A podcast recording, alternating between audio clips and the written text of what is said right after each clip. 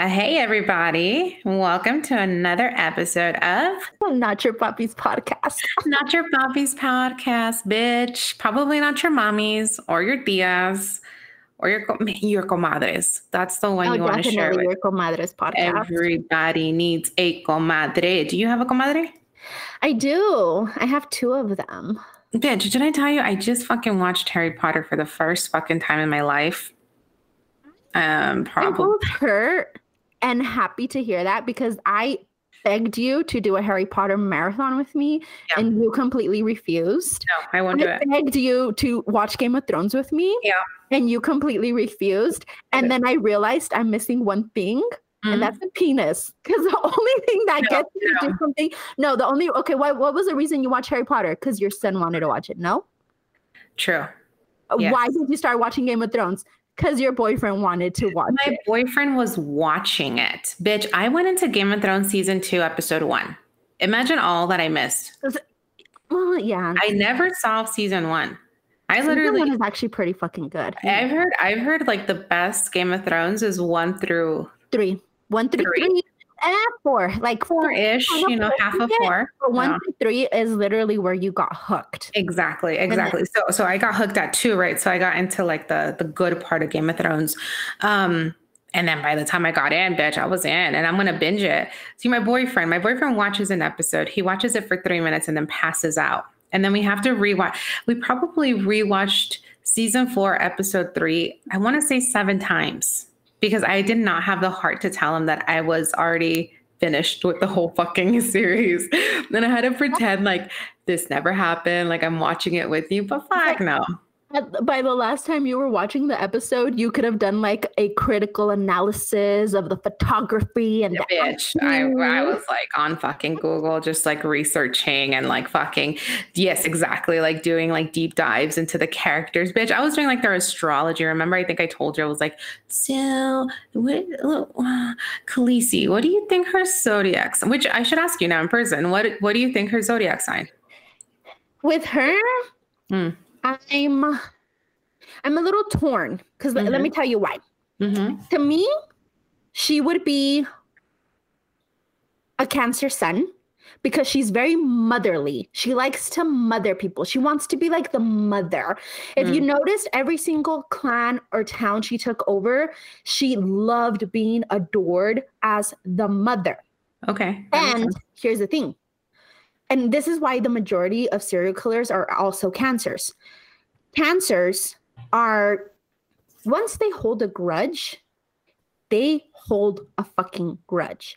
And the moment they blow up on you, it's like years and years and years of resentment built Okay. up. And they go fucking psychotic. And because they're so passionate, because cancers feel their emotions. So they're gonna feel the grudge. They're gonna feel the, this anger.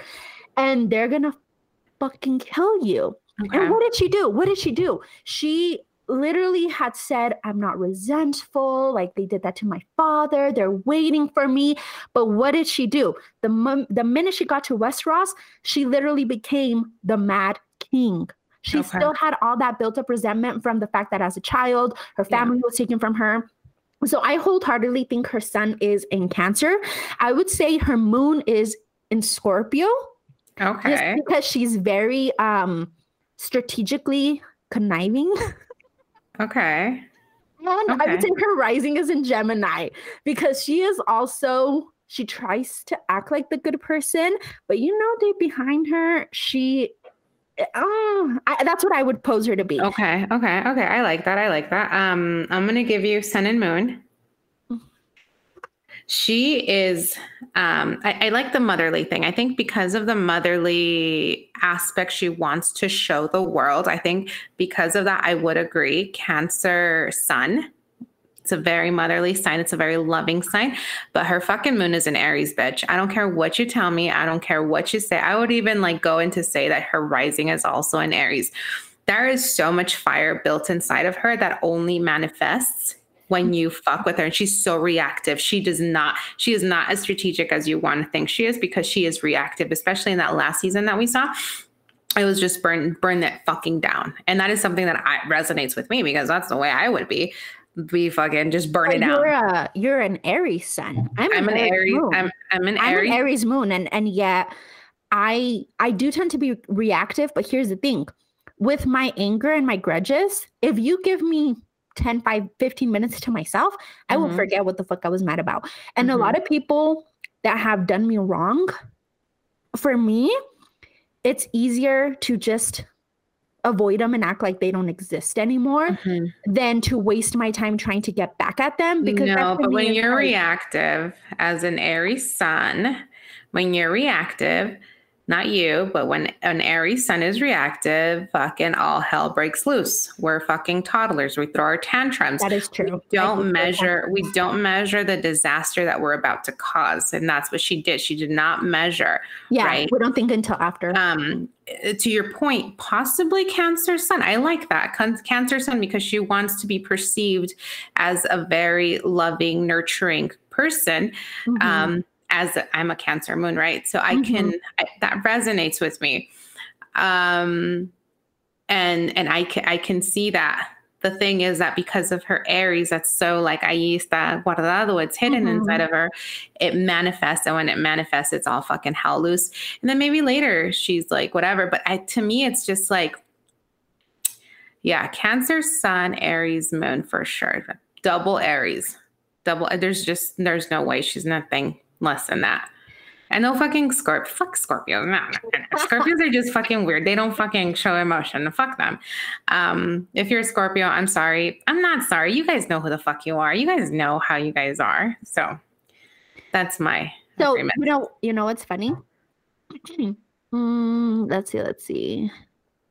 I try to see if they actually had a birthday for her, but I don't. I don't think Mm-mm. the author went into that much of a detail. No, Um, I bitch. You better know that I fucking went in there and I fucking investigated that myself too. I, I should have known that about you.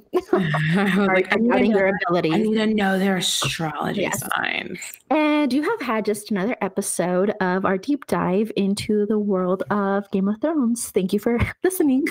Probably not going to happen again, you guys. The fucking last season ruined me. I don't ever want to talk about Game of Thrones again. So that is okay, so are we gonna mark this as the official last time we ever talk about Game of Thrones? First and last time, baby. That's it. Don't ever want to talk about Game of Thrones in my life again. It honestly, like, it really made me. That last season just ruined me. How was your research for today? Are you excited? my research um you know you, you know it was really interesting because i was really pumped for the next episode Mhm. and then i was just like oh i should do her i should do her i should do them i should do this i should do that there's just so many ideas bouncing off and um the one person that i've been thinking about this week um I had already heard this story a long time ago. And you know what? Sometimes I think about this podcast and I think, honestly, like the people that listen to us are probably going to know these stories. Like, I, we say those stories that are unspoken of, but honestly, like, I feel like people that would be interested in listening to us would probably know all of these stories, which makes me a little bit even more self conscious. I'm like, well, yeah, I don't fucking, I'm a storyteller. I'm not a fucking fact checker. I'm not going to go in there and tell you facts. Um, so, but there was this one story that stood out that I'm really pumped about. But there was, I, I went through like a lot of people this week, which is fun because I, that's where I struggle the most. I'm like, who should I do? Who should I do? And this week was, and I got like suggestions from like a lot of people, like, oh, I've been telling friends about the podcast and like, oh, this person and this person. And have you heard about this? And I'm like, uh, great ideas. Thank you. Email them. Send me a fucking text message later. But yeah, I'm uh, I'm excited. But what about you? How's your research? So I, I also thought about that. I'm like, are we researching people that the listeners to this podcast already know? But then I'm like, okay, we're talking about uh strong women throughout history, right? Women who have made a change. And I'm like, I've always been since a child, you know, like I remember like going through my Elizabeth the First obsession, my Cleopatra obsession, my uh, Greek goddess obsession, just because I was like so enamored by all of these strong women in my history classes, in my literature. And yet some of these people are people that I've low key followed and I know a couple of things about them. But then there's so many more things that I don't know that I'm just like, wow, like mind blown about them. Like, you know, like the last week's story that you told me, I was just like mind blown. Um, even with my own research, I was like mind blown. And I love that aspect because I get to learn something new. Yeah.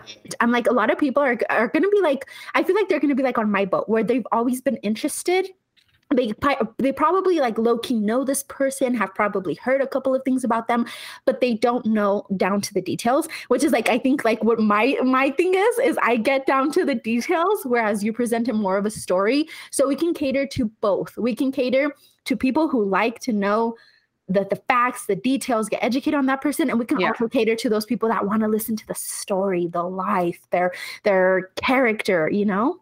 Yeah, I'm great at making character voices. My character usually like, nope, fucking if it's a 1500 royalty, they'll be like, no, bitch, this is what she said. that was quoted in history text. That, that's what the history tells us. This is what the Vatican friends. hides. You know what made, made me feel really good? Uh, recently, I was reading. Um, I actually read this time, and it was somebody that was talking about um, like indigenous. So I don't know if you know this, but like um, there's this idea that indigenous peoples never had like scripture or didn't have books or anything like that. And Written. all that is a lie when you know the the fucking whatever the evil people came into the world. They took they burned shit down. They they burned scripture. They got rid of evidence right? So when we lose everything as indigenous people what do we have? Our voice oral history, right? Storytelling. And all of that is passed on to generation to generation, generation, generation, right? Now, versions, even when you play telephone, versions get you know, changed or whatever, but the essence, the heart, the meat and the potatoes of a story are always there. And it makes me feel good because I, I am a storyteller. I don't care much about the facts. I care more about the the experience. You, Google is free. Go Google it, right? Um, I want to tell you a story, and that's how I fox. And it really validated me reading that today. It's, it's, it's about how our ancestors did it and how many indigenous communities continue practicing and sharing stories and beliefs. And Native Americans still do that to this day. That is how you keep a culture alive. That is how you resist. And, and that is a beautiful story to me. So oral history is valid history, right? And it's and it's beautiful as well. So with that being said, what do you have for us today, Miss Laura? Okay, so for today's, I'm always excited about them because I feel like these are all women um, I can look up to, and in one way or another.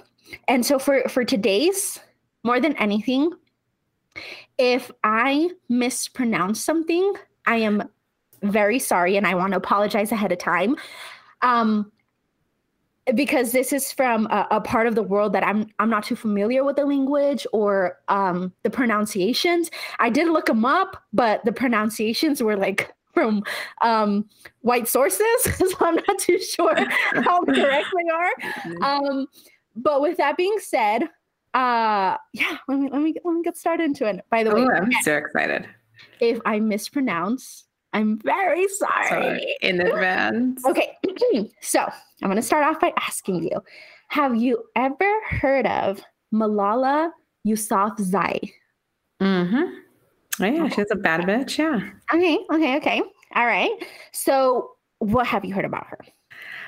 Um, well, she's a kid, right? Like, well, she's probably she what she was. She was. Mm-hmm. Um, but she was a badass. Um, very few details. So I'm very, very excited to hear about her life. I know she was a ad- she was a she is a huge advocate, right, for um, education, mm-hmm. and and her views were seen as radical where she's from, and she even uh, was was I think I believe she was shot. Mm-hmm. Yep, yeah. Yep. So catch me up. What's up? Perfect. All right.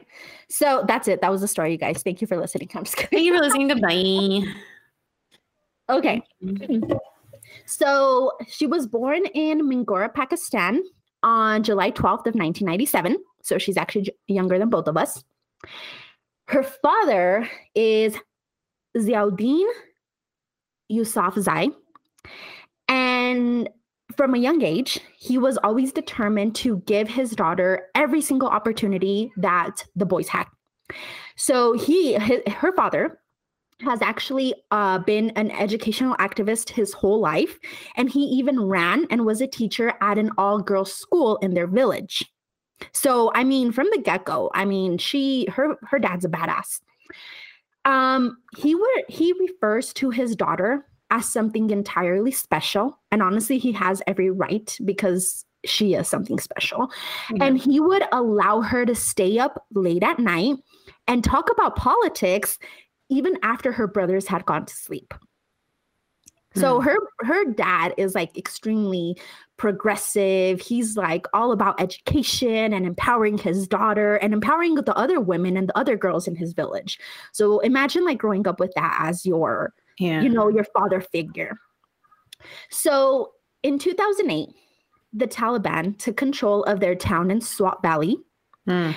And the Taliban banned things like owning televisions, listening to music, and they prohibited girls from going to school. And they started enforcing harsh punishments for those who would go against them, right? So in Mingora, which I believe is the name of their town in Swat, uh, Swat Valley, the Pakistani Taliban had set up an edict that no girls could attend school after the 15th of January of 2009. But by that time, that they had already blown up more than 100 girls' school. Wow. So not only were they prohibiting them, but they were like blowing up the buildings to ensure that these girls were not able to go get an education. What's the reasoning? So it'll get a little into that um in the story for them, it was more of their extremist religious beliefs. Okay. Um, then really, I think it's more like a um. It's something that wouldn't make sense to somebody else. It's a machista thing, right? Yeah, and it wouldn't make sense to us because we don't yeah. live in, in in their culture, right? So exactly. Yeah. So Malala was forced to leave school and you know she was forced to say bye to all her friends and her classmates and she honestly she she didn't know if she was ever going to see them again. Mm. Because at this point things were they were not looking good for people in her village. But Malala had something special about her.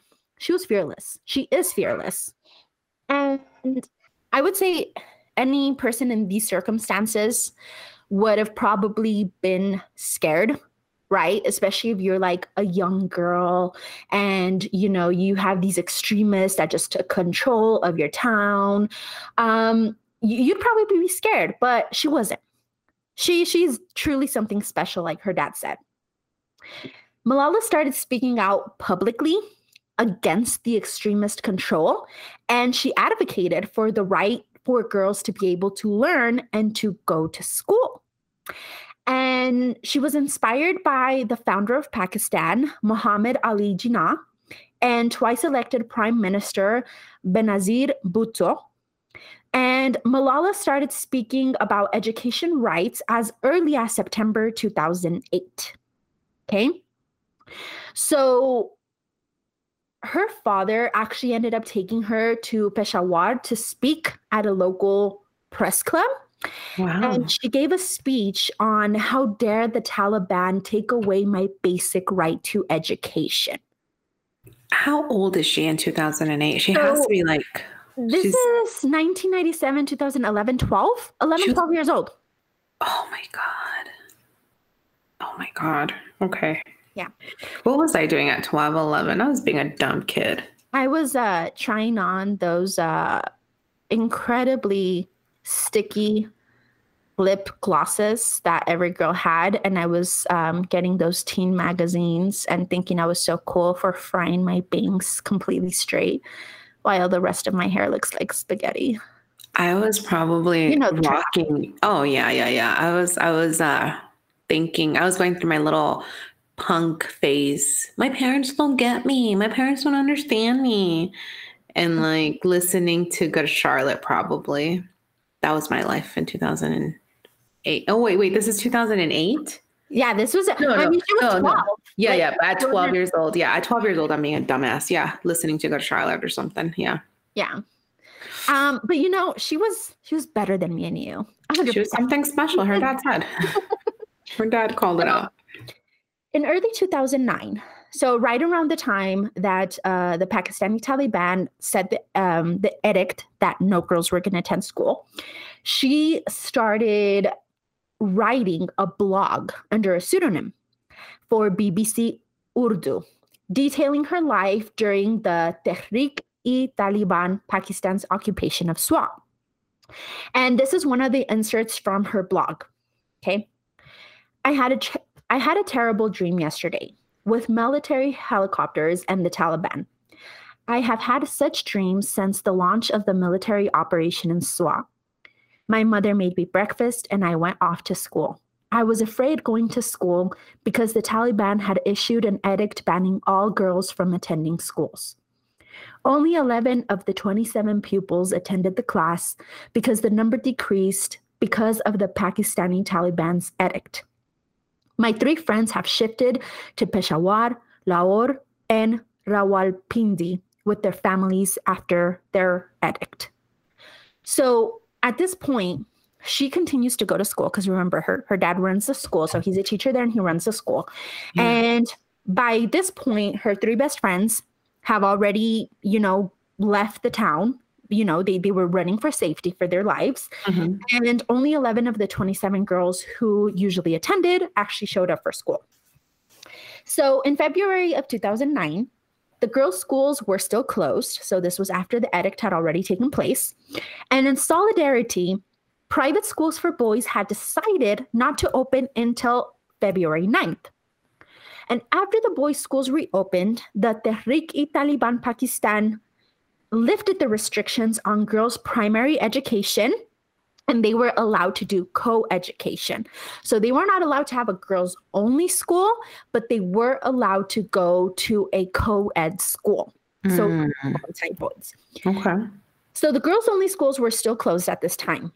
And when the Taliban are like, okay, you guys can go to school, but it's going to be a co ed school. So Malala wrote in her blog that 70 pupils attended out of 700 who were enrolled. So by this time, people were definitely fearing for their life with with every right, with every right. Um, you, what would you? I mean, I wouldn't say that the Taliban is like anywhere near like cartels, right? I think it's two different perspectives, two different stories. But I feel like, you know, for I think for us, the closest thing that we can think of is like a cartel, right? Imagine the Zetas telling us you can't go to school, you don't have access to education because you are a woman. Like that's scary because we know at the end of the day that they do have the capacity and the ability to slaughter our families. And for a child, a child mhm. to speak out like that and to be so eloquent like that. Wow. Exactly. Wow, indeed. Mhm. And okay, so in May, right? So we are do do do do 2009 still. So in May of 2009, the Pakistani army moved into the region to regain control during the Second Battle of Swat. And Mingora, so their town, was evacuated, and Malala's family was displaced and separated. So her dad ended up going to Peshawar to protest and lobby for support, uh, while she was sent into the countryside to live with relatives.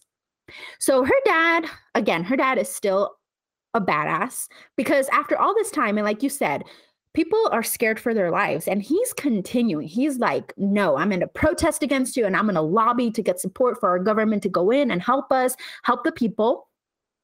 And after criticizing the militants at a press conference, her dad started receiving death threats over the radio by a Pakistani Taliban commander.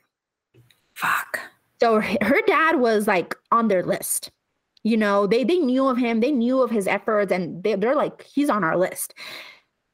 And Malala was so inspired by her father's continued activism that she committed to becoming a politician instead of a doctor. Because originally her goal had always been to become a doctor. And yeah. after seeing how persistent her dad had been in the face of fear she's like you know mm-hmm. what? I'm going to follow in my father's footsteps. Wow. And on the 24th of July in 2009, after the Pakistani military had finally pushed the Taliban out of the city and into the countryside, Malala's family was able to reunite and go home. By the summer of 2010, so we're like a year later. So by the summer of 2010, journalist Adam B. Ellick made a New York Times documentary about her life. And the documentary had kind of taken place during 2009. So the documentary, I haven't seen it myself, but from based off of it, you could see a lot of what's happening during 2009 in that documentary. So when this documentary came out, she started to gain more attention because she was giving interviews, written interviews, TV interviews. And in December of 2011, the Prime Minister, Yousaf Raza Gilani, awarded her the National Peace Award for Youth. And by 2012, she was planning to organize the Malala Education Fund Foundation, which would help poor girls be able to attend school. Okay. Right. So, I mean, we're. That's when I remember. That's when I started hearing about her. Mm-hmm. Yes. So, this is, we get to the event that makes her internationally known. October 9th, 2012. On her way home from school, a masked gunman got on her school bus and asked, Which one of you is Malala? Speak up, otherwise, I will shoot you all. Upon being identified, Malala was shot with one bullet, which traveled 18 inches mm. from the side of her left eye through her neck and landed in her shoulder. During the shooting, two other girls were also shot and this was obviously an attempted assassination. Uh, the other girls who were shot were Kainat Riaz and Shazia Ramzan, both of whom were stable enough following the shooting to speak to reporters and provide details of the attack. Unfortunately, Malala was not so, you know, mm. I say this, she was not so lucky. Um, she had to be airlifted to a military hospital in Peshawar, mm-hmm. where doctors were forced to begin operating because her the left portion of her brain had started swelling, and it had um like she had damage. You know, she had damage from the bullet through her head. Uh, by October 15th, she was moved to Queen Elizabeth Hospital in Birmingham, England, where her treatment and her operations continued. And she finally awoke from her coma on the 17th of October. So I, be, I believe about 10 days later. So, weeks after her attempted murder, a group of 50 leading Muslim clerics in Pakistan issued a fatwa so, what is a fatwa? A fatwa is a non binding legal opinion on a point of Islamic law. So, they issued this fatwa against those who tried to kill her. So, the Tehrik Taliban Pakistan were internationally denounced by governments human rights organizations, and feminist groups. So everybody was like coming to support her and be on her side and denouncing the the uh, uh, the Pakistan Taliban, and um, you know even the Muslim clerics. They're like, we're on your side. And what did the uh, Pakistan Taliban do? They responded by further condemning and denouncing Malala and indicating that they had plans for a possible second assassination attempt. Fuck. Mm-hmm. So, you know, unfortunately, she, this girl has literally gone through it. She's been in the face of death. Her life has been on the brinks of being stolen from her because of her beliefs that every girl should get an education. Every girl has a right to an education. So we fast forward to 2014. Just the fact that that just her movement to us who are we are so privileged for having access to education like here we are and and I don't know, it's just to us, it's just like a such a fucking basic human right having access to education, whether you're anybody, right? And oh my gosh. Okay, and then but you're right. It's like it's to like, us, like I couldn't even fathom like being imagine killed. Ariana, like que le digan Ariana que no, the chingas, you don't get yeah, an education. I would literally grab my child and run to the a place where I feel like they would never be able to find us. Like I, I, I would be a refugee.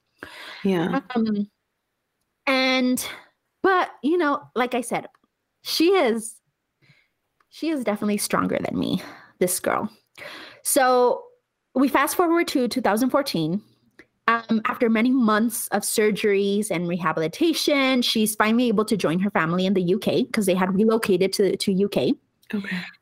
But Malala made up her mind. She's not going to let the Taliban win. She's not going to let them get the best of her. She's not going to let them scare her into hiding. Um, which honestly, at this point, you have every right to freaking hide for the rest of your life. Like you literally, there was an attempted assassination. You got shot.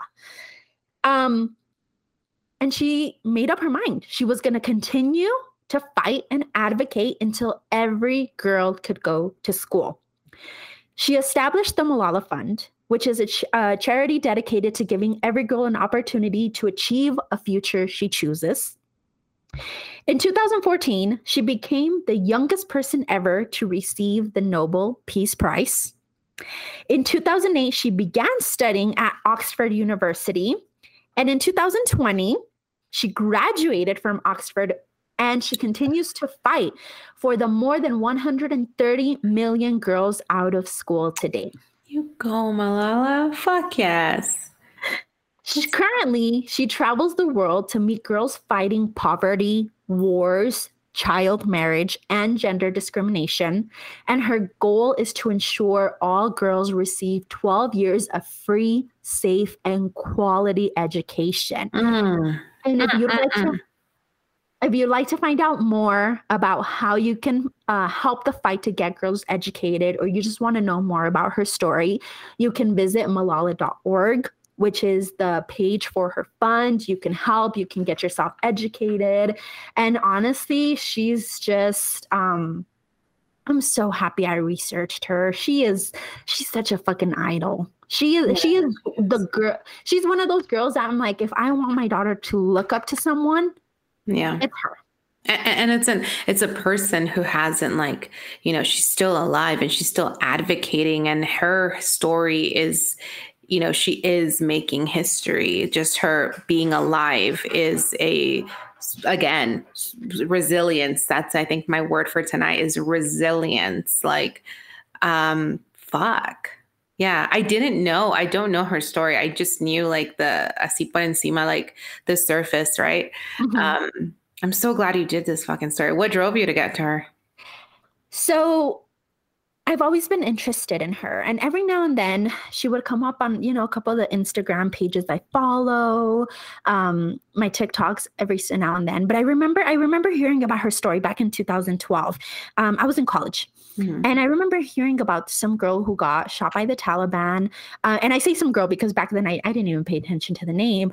I just remember some girl being shot by the Taliban because she wanted to continue to go to school. And at that time I was like, oh, wow, you know, it's pretty cool. But it's pretty ballsy of her to stand up to the Taliban. But then as my daughter's getting older, I'm starting to find myself that I want to find her these role models that she can mm-hmm. look up mm-hmm. to. Mm-hmm. And this is one that is closer to her age. She's a girl who's currently changing history as we know it. And I was like, this is someone who I'd like my daughter to one day say, I can see myself associating myself with her, you know? Yeah. I want that I think that's what drives me to educate myself about all these powerful women is I want my children, not just my daughter. I say my daughter a lot because she's a little bit older, but my son too. I yeah. want them to have these strong women role models to look after because I'm so fucking tired of history continuously like badgering eliminating like, only men with only men. Oh my mm-hmm. God, George Washington, blah blah blah. And I'm like, no, I want my kids to fucking have these strong women to look up to. And she's that. She she's literally the embodiment of a strong woman. Mm-hmm. Um, um, you know, at the end of the day, like just us passing on these stories to our children, we keep them alive. We keep their story vivid. We do not eliminate history.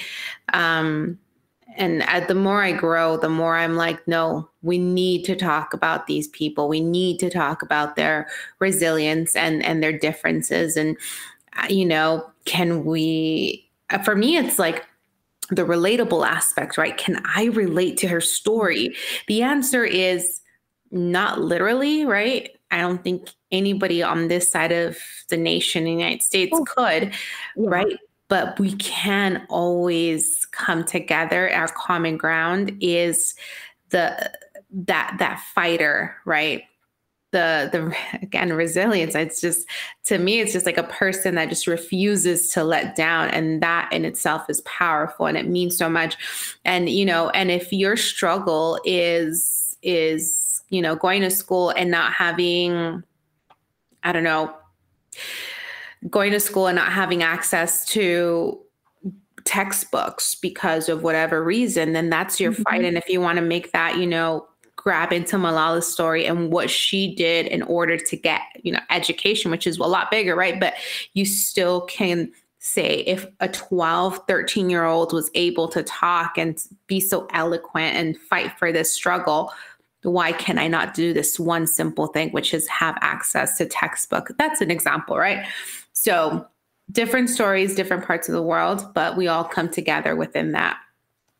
I agree. I feel like we can all learn a little bit more about what can we do to help those around us get a better education because although we might not be facing the same types of circumstances right as as the girls in her village did um, and, and probably a lot of girls in the Mi- middle east are still facing that as a, as well as around the world right we have poverty all around the world we need to make sure that we educate ourselves on these stories because it's so important to know that we think, oh, I'm just one person. What change can I have? Malala is also just one person. And look at the change she's had. That's right. Don't ever think that just because you're one person, you won't make a change or you don't matter. History is literally made and changed by one single person's actions. Absolutely. And can we talk about daddy though? Like, yes. Come on, dad. Those like, are goals. If you want to know what type of father you should be to your daughters, that is your role model. Absolutely. You know what's funny is that last week we had a theme which was Catholicism. Mm-hmm. This week we have daddy. We have a daddy theme this week. Uh, uh, uh, daddy, yes, daddy. What's up, daddy? Mm, mm, mm. you know, I love it. I love it when like, like we're so like we don't know each other's stories and then somehow we like tend to have a theme. And so today's today's theme, you guys, is go daddy go. Um, and so my story also talks about that. Um, about a yeah about your puppy. Talk about my puppy. Maybe you can share this with your puppy actually. Um, let me ask you this. What does do you know the hot sauce Valentina hot sauce? Yeah. I yeah, mean, yeah. I put it on everything I eat, but yeah. Yeah, pizza. What else do you? Well, I like to put it on pizza. What do you put it on? I put it on my Doritos. I put it on my mm. fruit. I put it on mm. my eggs. I put it on my beans. Yeah, mm. my sandía, Valentina, and Tajín. Mm. Um, what else do I I put it on I'm I'm one of those person that everything has to taste spicy for me for me to eat. Pita, anything, right? Like everything. Mm-hmm. So honestly, everything. If you think about it, salsa valentina is like a huge thing, okay? So we obviously know salsa valentina. So what is mm-hmm. salsa valentina? What is Mulan? And what does a revolution, the Mexican Revolution War have in common? oh, oh, oh, I know this one. You know, you know this one. Eh, eh, eh. All I right. it was. well, I know it had some sort of like it was um Válgame Dios, se me fue la pinche palabra. It was like uh like someone had some sort of inspiration, right? Because of like they had to feed their people or something like that. That's as far as my knowledge goes. Give it to me. Just tell me about it. Give it to me. I will give it to you. I will give it to you. Mm-mm. All right. Well, let me tell you about a story about a woman, about uh, another resilient girl that loved her daddy so much. Her daddy was a farmer and he was also in the military. Um, and they had a great relationship, right? They looked up, she looked up to him. Um, daddy was everything. And daddy taught her how to shoot. Daddy taught her how to be a woman's woman, right? In the man's world. And so this is a girl that that loved her dad so much that she wanted to honor him. So let me tell you the story of Valentina.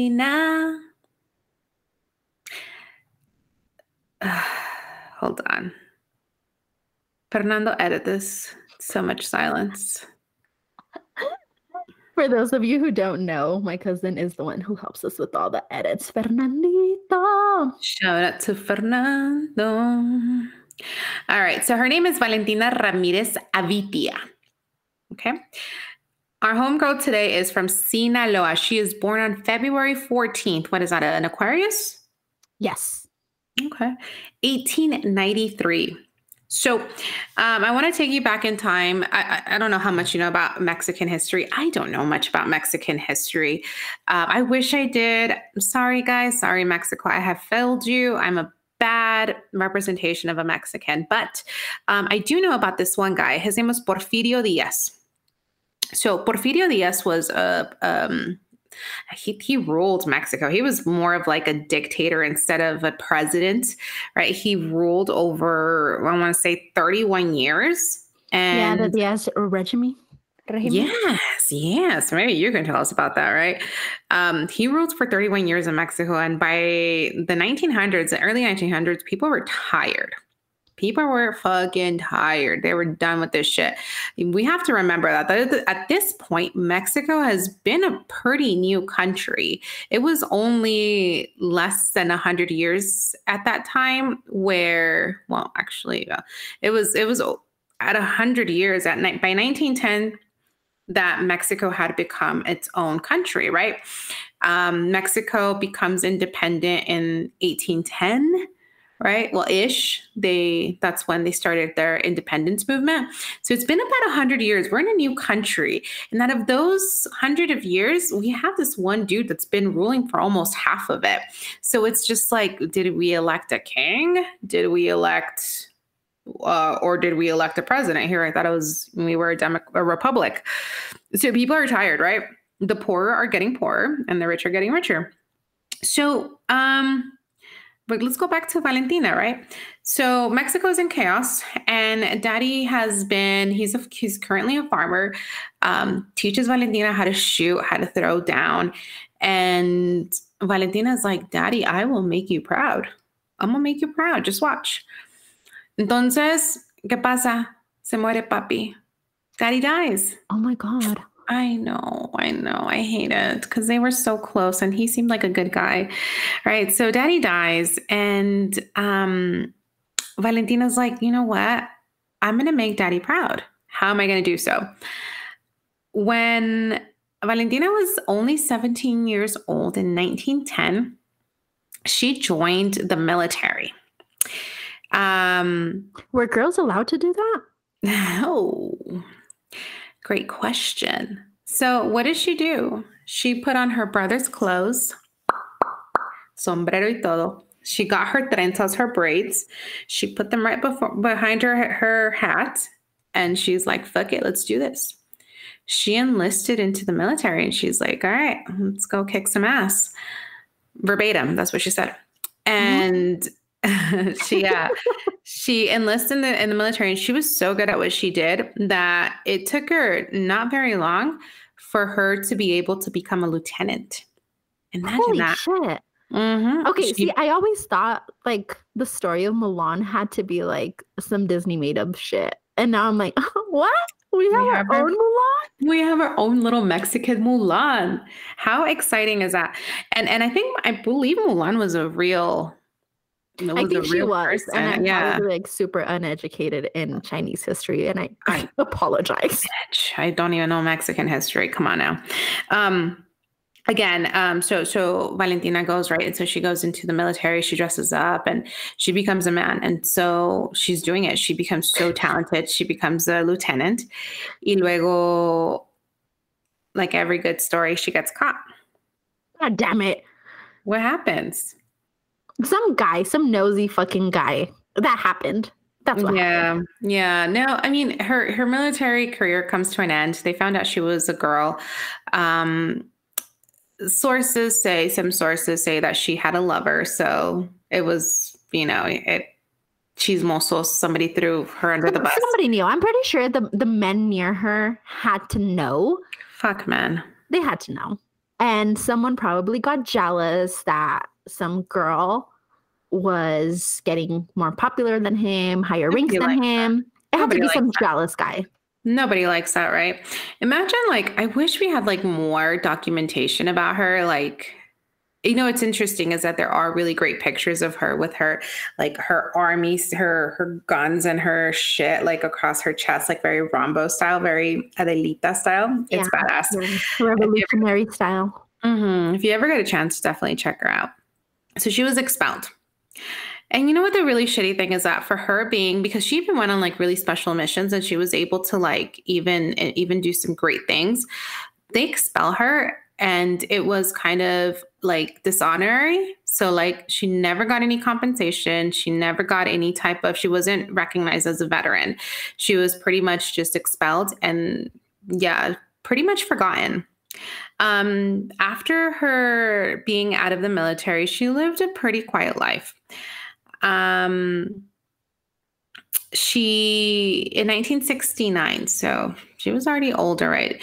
She got into a really terrible accident, into a car accident um, that left her pretty much uh, disabled. They ended up bringing her into like a home health care, like a retirement home Mhm. and she and she hated it. She was like how can like all my life i've been this badass and i've you know i've been a chingona. How can you tie me down and put me in these fucking homes?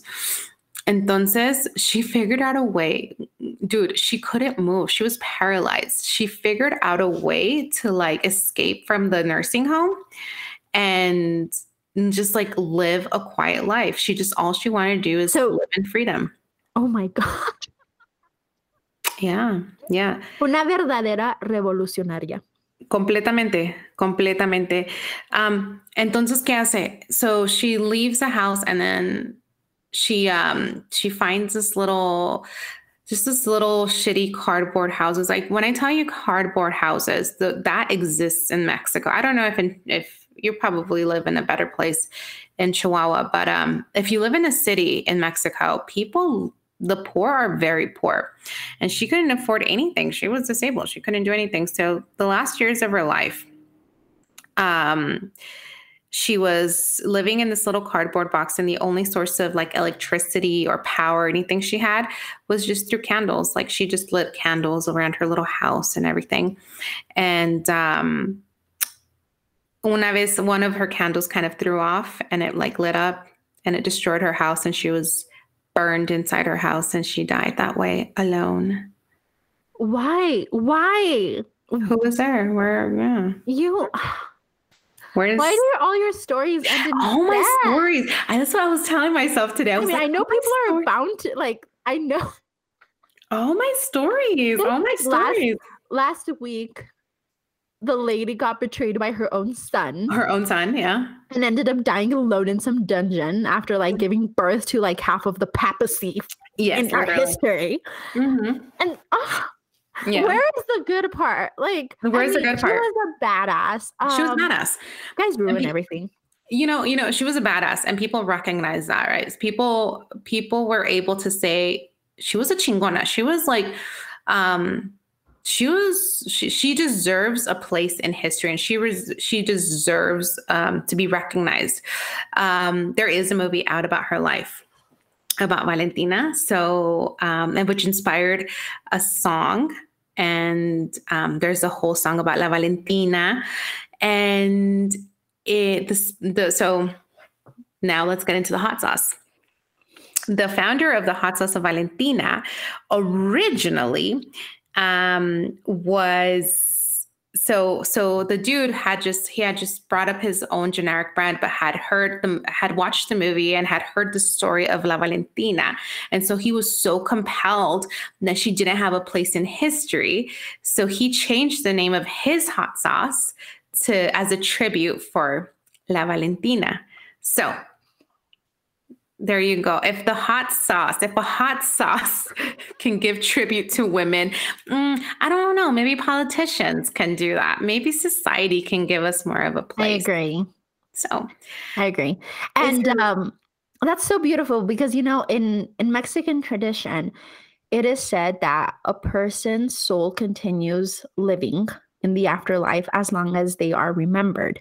Yeah, and so every single tribute memory for us of a loved one of a person from our history or our past um it's so beautiful like i mean like you know i i think 99% of mexican households carry valentina Absolutely. And if you don't, it's because you're not a real Mexican. I'm sorry. Those are the rules. I didn't make, you don't even have to speak Spanish. You just have to have Valentina yeah. hot sauce. Yep. That's that's literally your passport into being a Mexican. That's how we all get baptized into Mexican. By having Valentina in your household, you guys are remembering the spirits of Valentina and what she did and what a badass she was. She loved her daddy so much that she was able to be and fight in the war with a bunch of men, become a lieutenant for her country. That turned her country. They're back on her. They're back on her. Yeah, and like Valentina, there was many women. There were tons. I was, dude, it it always takes me into a fucking mm-hmm. rabbit hole. Like, and oh, then it's Adelitas. Las Adelitas. Yes. There was so many other women that were like, you know, that were in the war dressed as women. And so I'm sorry, dressed as men and just fighting with men besides them. And and it's just like, who are these women? And there's so yeah. many women that are unaccounted for. Luckily, we have the story of La Valentina, pero Aparte yeah. de eso, quién sabe. And so, yes, are they sad stories? I feel like most stories of women, Malala was shot in the face. Come on now. But hers uh, is, it, it, it, gets scary and it but, is a little sad, but it gets better because she's like, I'm going to continue fighting. She did, right? She did. Um, and that's and and that's and that's great. And I feel Valentina still, did in her own way as well, because even after she got kicked out of the military and, and you know, like she, I mean, even just her being sent to to a, a health care place, and she's just like, "Fuck no, I don't want to be here. Take me out of here. Like, I want to be independent. I want to be free. I want to be a free spirit, and I can identify with that. I'm just like, I think I'd be the same way.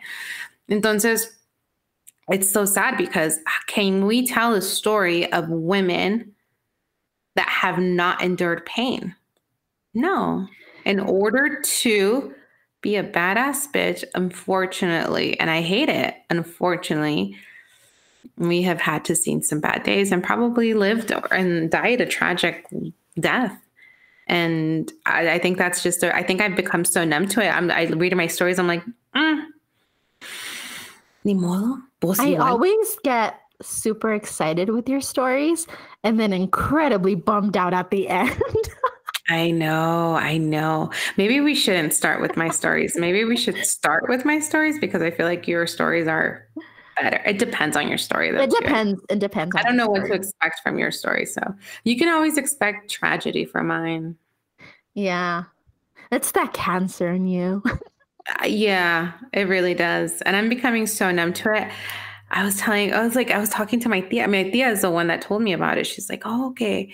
Okay, this story, have you heard of? I'm like, I have, but I don't know the story. So she tells me again. I was like, I love this story. It's like our very own Mulan. Um, and then I'm like, oh, she dies. Damn it. But they all have died up to here, so it's maybe a theme. I mean, if we're talking about someone born in the 1800s, I, we're gonna know rule of thumb they probably dead by now. Yeah, they're all pretty. Um, you just don't expect them to die such a sad, lonely. they all die such a sad life, and they all die, have died alone, huh? All my women have died Yeah. alone. What a CPAS. Um, I know.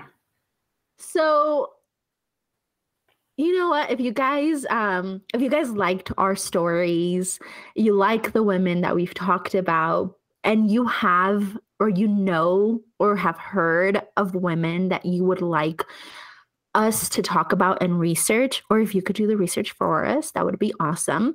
But if you want us to go ahead and talk about someone who's very special to you, someone who you're like, okay, the world needs to know about this person, Yeah. more people need to be educated, uh, please feel free to email us at notyourpapispodcast at gmail.com.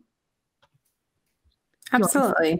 No, and and also like if it's your mom or your auntie or or your Mhm. grandma that has a great story that needs to be told, I would love to read that. And Should and we should we start doing like listener stories where we will, you know, take a couple of like stories from our listeners and tell us about absolutely women in their life.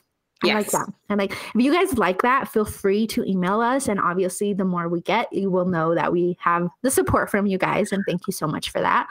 And uh, share it. Share it with other people who you feel should um, know about these women. I feel everybody should know about this woman. So share with everybody.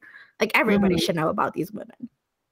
I love this. Yes, please. Let's do this. Let's share the positivity. And hopefully we can find stories that don't end in being alone and dead. Um, that would be for me. If I can read those stories, that'd be great. Thank you guys. Yes. And remember, well behaved women Rarely make history.